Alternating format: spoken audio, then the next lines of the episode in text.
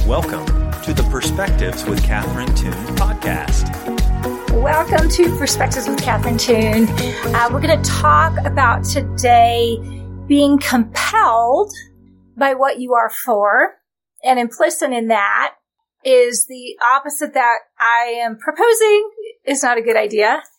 That would be driven by what you're against. So we're going to talk about that because one brings life and helps us really stand in who we are and what we're made for and how we're supposed to navigate. And another one is reactive. And the problem is, stuff happens and there's a lot of injustice, horrible things that happen. You live on the same planet I do. Things are not fair. It's not fair. And they are horrible things that happen and it's not okay. Let me start out with that. It's not okay for horrible things to happen. The challenge is when we allow ourselves to get so offended, we get driven by offense rather than compelled by love. And there's a really big difference because one, if you're driven by offense, it will turn you into something ugly. And you were made beautiful. Right? If you're compelled by what you're for, what you're for, I'm hoping is good things. If you're an axe murderer and you're for blood everywhere, that's probably not going to be a good compelling.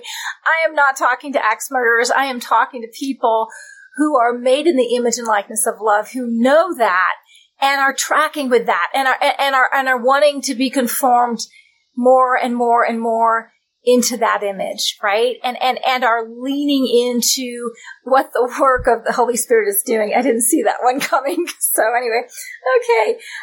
So that's what I'm talking about. And if we're driven by, offense, if we're driven by, sometimes, justice is a good thing. Our challenge is, we, in meeting out justice, we don't have all the facts. That's why God is the only just judge. When there's horrific things happen, say there's a serial murderer or satanic ritual abuse or genocide or, something horrific, like the horrific stuff that as human beings we are capable of. The challenge is as we stand as judge and jury in our own hearts and minds for other people, we just don't have all the facts. And I'm not saying people are justified to harm one another. No, there is no justification in that. But I'm saying to judge people in toto with that and then use that as the impetus that drives you will actually cause you to be conformed to the image of the evil you hate. So I'd sit there for just a little bit. When we become bitter people, when we become rancorous people, when we become touchy, offended people, we're not looking like love. And and we're created in the image and likeness of love. Sometimes people can be apathetic and they have no get up and go. And so, I remember, when I was in my teens, I was angry at the world. I was angry at my parents. And I had good reason to be. It wasn't like I was making it up and I was hormonal or something. I had lots of reason. Everything I cared about in my mind was destroyed. And so it was a really big deal. And so I was very, very angry.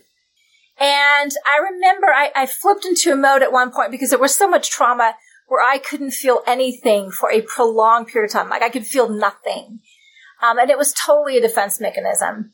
And then one day I snapped out of that and I swung into anger. And I remember saying to myself, well, I'm glad at least I'm angry because at least I know I'm alive. That's pretty sad, right?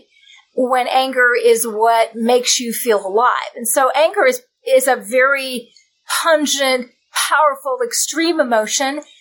It's anger is just an emotion, right? It's not a sin. The challenge is when anger causes us to sin, right? It says, be angry and sin not, right? And so in that place where I felt that, I mean, it's better than feeling nothing, but I wasn't made for anger. And so I had to walk through a process of, and I was very much at that point what I was against. And I was against a lot of things that are worth being against. And then I was also in judgment of a lot of things because I didn't know the fact. And when I set myself up as judge, or you set yourself up as judge, right, we're doing violence because there is only one just judge. We don't have the grace. We do not have a leg to stand on to judge people's intentions, to judge their hearts, to be mind readers. Okay. We don't have a leg to stand on. No, no, a lot of times we think we do. Okay. But we really don't because we don't know everything about even ourselves, much less someone else. Right. And so that's what makes God the only just judge. And so in that place where we're compelled by what you're for, and I would vote, how many want to vote with me, to be compelled by love, right? Because that is part and parcel of who you are. You're made in the essence, the image and likeness of love himself. So love not only is a person, but it's his motivation for everything he does. Well, guess what? You're made of his essence. And so it's also the motivation as you are more and more conformed in the image of love for everything you do. And that's, we're all growing. So if you've not arrived yet, well, you've joined me in my arrival, my process. I've totally not arrived yet, but man, we've left and we're growing. Isn't that good? And we can have grace for ourselves while we grow. But I know there's a lot of people, the challenge is when you fast forward, because when you're eating from that tree where you're driven by an offense, or you're driven by what you're against, you know, we really become what we behold. And so when we're beholding an injustice and just hammering on it, perseverating on it, and just churning it over and over and over, we become like that. We become something that we're not. And it's not pretty. It's not pretty. I mean, you know, this is why we're really commanded to forgive. We really are. We may need to forgive 5 gazillion times. I get it. But we are in that process of letting it go. And you know, when you forgive, the amazing thing about forgiveness is that you let God be the one to be your vindicator. Vengeance is mine. I will repay, saith the Lord, right? Okay. So which means, God, there's no way that person can pay me back, or fate, whatever, can pay me back. So I'm leaving it with you. You're the only one that can heal my heart. You're the only one that can restore me. You're the only one that can vindicate me. You're the only one that can reward me for the pain, you know, a double portion for your former shame, all of that. You're the only one who can do that.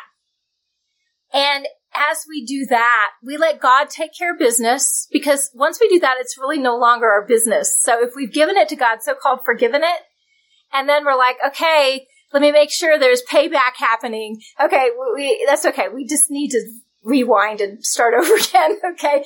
Because that's not real forgiveness. We haven't really given it to God, right? And so you can rest and let the Lord minister to you so you can rest, so that the pain of the injustice, whatever, is you're being ministered to your heart while God is taking care of everything else. And man, that is the way to go. And let me just say, a well-lived life is best revenge.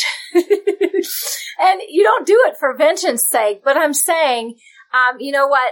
For the people that harmed you, that make you feel driven for justice, driven for a pound of flesh, driven for, you know, something that's not of love's kind, right? That's not a lovely thing. Well, you know, that just makes you someone you're not. But when you're compelled by love, you know, you can run the long race. Haven't even noticed life is long. Like, none of us have sprinted through it yet, right? And it is a way of wearing you down. And in the wear down, okay, make that work for you. You see, one of the things that happens in the wear down is that you have to kind of make some decisions. You have to kind of P and C. You have to pick and choose what battles you're going to fight and what ones are no.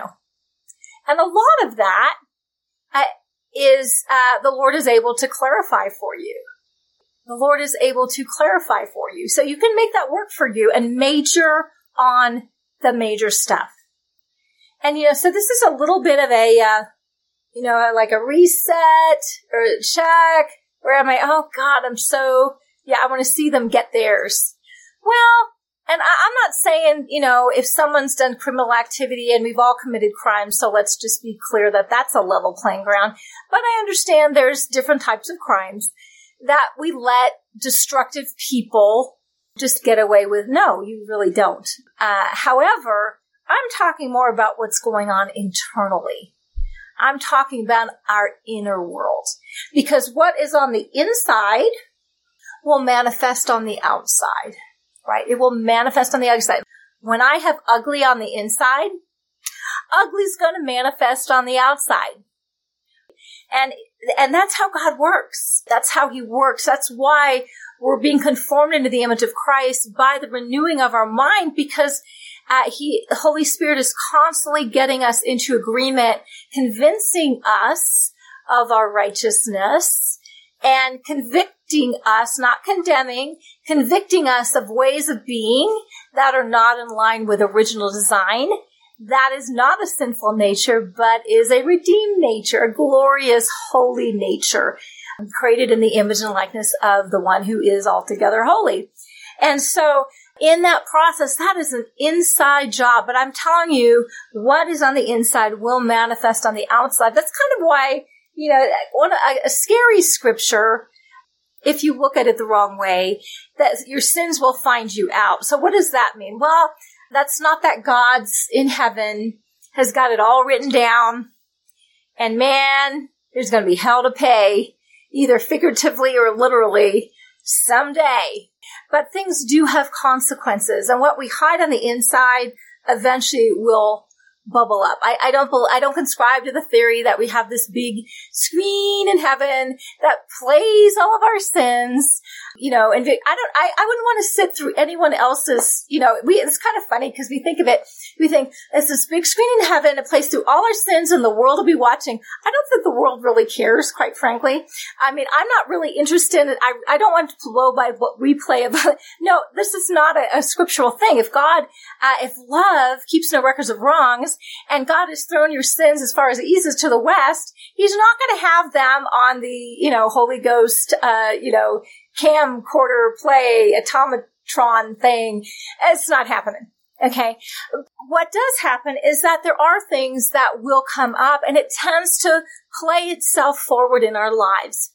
And in living a good life for the long haul, integrity is huge. And I'm not talking about the white knuckle integrity where it's like, wow, I'm all worried about my reputation. I'm just like, screw the reputation. I'm not here to impress. I'm here to serve and to love. And serving and loving is impressive, but I'm not here to impress. And I'm here to help and undergird and bring life and hope and joy and peace and all the good stuff, right? Just to be a conduit among many, for that. And so, in that place where we're running the long haul, that means you live your life well and you have such a wellspring of life within you and the things that you've overcome. That I look at the tragedies that are represented here, so much to overcome, and you've lived that out. And God has seen you through when you didn't think he was going to see you through. Or, I mean, let me put it this way. When you knew he was supposed to, and it was just a truth that that felt really distant, put it that way, because you're just pain. You're in so much pain, and you walk it through, and somehow you get on the other end. You're like, I have no idea how I survived and was not postal in that. And God is a way of doing that, but that's where, in handling yourself, you let love lead and guide. The sons of God, the daughters of God are led by the Spirit of God, who is love. So you're led by love. You're compelled by love. You know, there are times when I'm tired. Like anyone else, I'm cranky. I'm like, I just want to curl up in my little space, and I don't want to give anything to anybody. It's true. Yes, it is. Yeah, I'm human. And then I think when the Lord is saying, now sometimes the Lord is like, that's what you need to do, Catherine. And then there's sometimes the Lord is like, Catherine, that person's in pain. And you could say one word and help more than you know. And you know what? How can I say no to love? How can I say no to love? Love's not said no to me. How can I say no to love, right? And so you stretch and you do the one thing and it brings life. And all of a sudden, wow, you have all the energy in the world. You've been tracking with who you are. You're walking in fulfillment of how God created you. You're walking in the purpose that God created before the foundation of the world. And suddenly you have all this energy. Woohoo! It's amazing how that happens. And that's how love compels. Because love is, you know, if we are, just think about this. Psalm 1. I'm going to combine Psalm 1 and Ephesians 3. Okay. If you're that tree planted by streams of water, bearing fruit in season, whose leaf does not wither, whatever you shall do shall prosper. What are you rooted in? Well, you're rooted in the length, depth, breadth, and height of God, of love. And knowing the love of Christ that passes mere understanding, and you're filled with the fullness of Him. You are connected with eternal things, And you're rooted and grounded in that, and that is your source of life. It's you're rooted in the one who is life, who is love, who is light. And you're tracking with them, right? As you remain in me and me in you, you will bear much fruit. Well, you know that love, joy, peace, patience, kindness, goodness, gentleness, faithfulness, and self-control? That fruit is for other people. But let me just say that fruit you also eat of, partake of Himself. Why? Because you're partaking of His love, joy, peace, patience, kindness, goodness, gentleness, faithfulness, and self-control. You are partaking of His, and you're rooted and grounded. You're producing the fruit for other people, and it's this win-win. It's this abiding place where you can run and not grow weary. You can walk and not grow faint. Now, I'm not saying take a good nap, take care of yourself, you know, eat well, sleep, you know, all of that kind of stuff. Don't run yourself ragged for the gospel. Okay. But sometimes we are called to run, and there's seasons when we're called to do more. And as we're called to do more, we're given grace to do more, that we can run and not grow weary and walk and not grow faint. Why? We're looking unto Jesus. We're compelled by love. See, the drivers will fail you. The drivers will burn you out. When you're driven by fear, you are tormented all the time. I'm saying, let me just say this. Let's reverse engineer a little bit. If you are driven by something that's haunting you, okay, that's tormenting you, that is fear. Okay. That is, and so I would be asking the Lord, you know, what's the fear? What is the fear driver? If you're driven by rage, if you're driven by a sense of justice, if you're driven by that after a while, it will eat your lunch. It will. But when you're compelled by love, you're whole. You're operating in integrity with who you are, with the motivation. It's because sometimes it's not just what we do. It's the motivation behind it and how we do it. It all matters. It all matters. The ends doesn't justify the means. The ends matter, the means matter, you know. And we've all heard of ministries and things like that who were doing amazing things, but they were doing it in ways that were not whole, that were toxic. Or maybe they were doing it with a motivation of something that was toxic. And usually if there's a motivation of something that's toxic, the means will be toxic, and the ends do not justify the means. Every bit matters.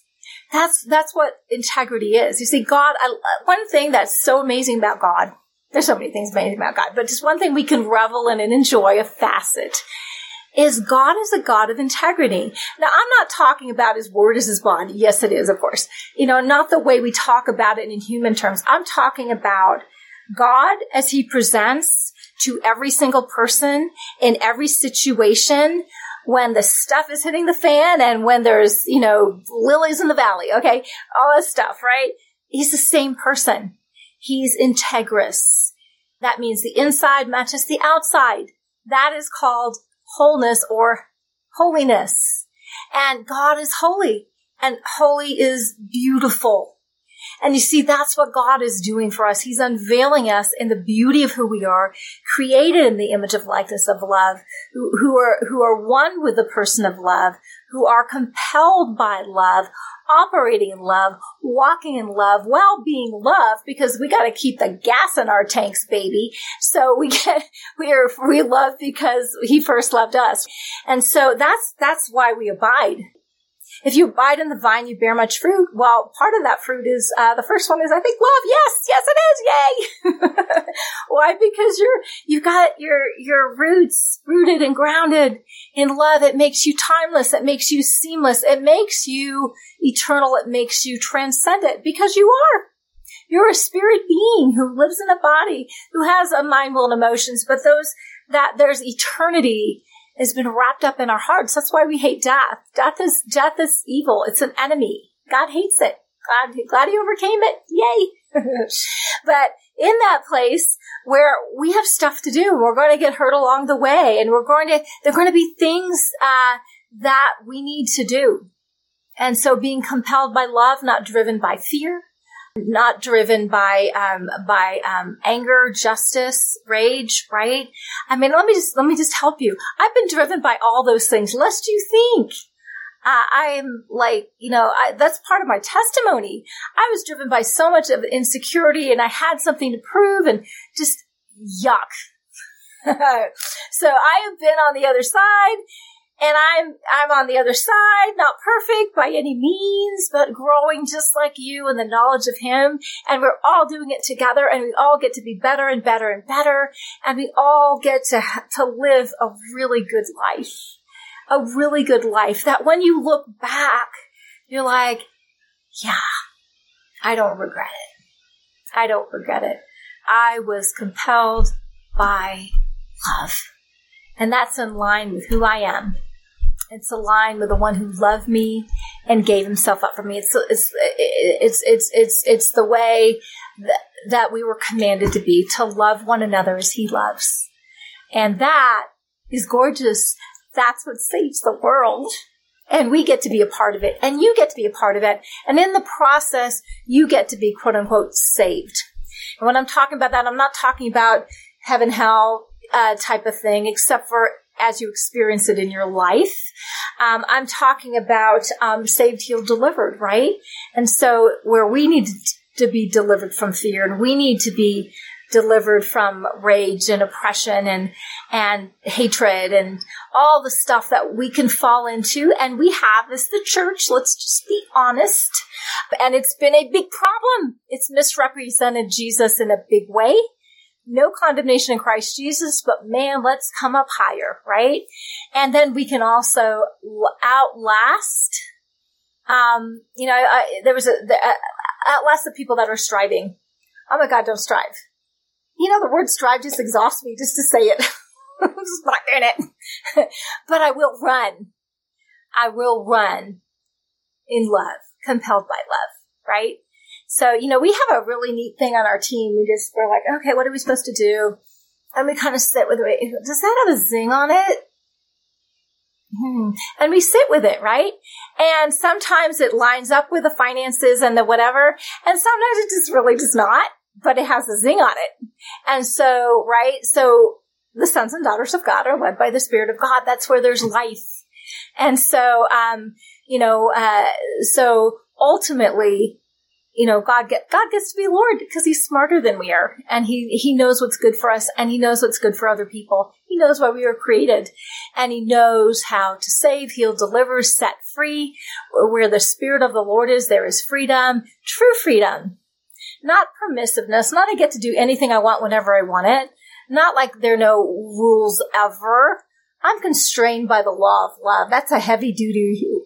That's a big constraint. That means when I want to pinch your head off because you've just called me daughter of Satan on social media. All right. I'm constrained by love. And I forget when people abandon you, when people betray you, it happens. And we've done crappy things. And so we get to transcend all that stuff. And we get to keep the main things. And that keeps us safe. It keeps us healthy. It keeps us happy and running from the long haul and doing what we're called to do, making an eternal difference. I hope this has been a blessing for you today. I don't think I can promote anything today except Jesus, the one who loved you and gave himself up for you. I love you guys. Have a wonderful day. Bye-bye. Thanks for joining us on this episode of Perspectives with Catherine Toon. For additional information and resources, please visit Catherinetoon.com.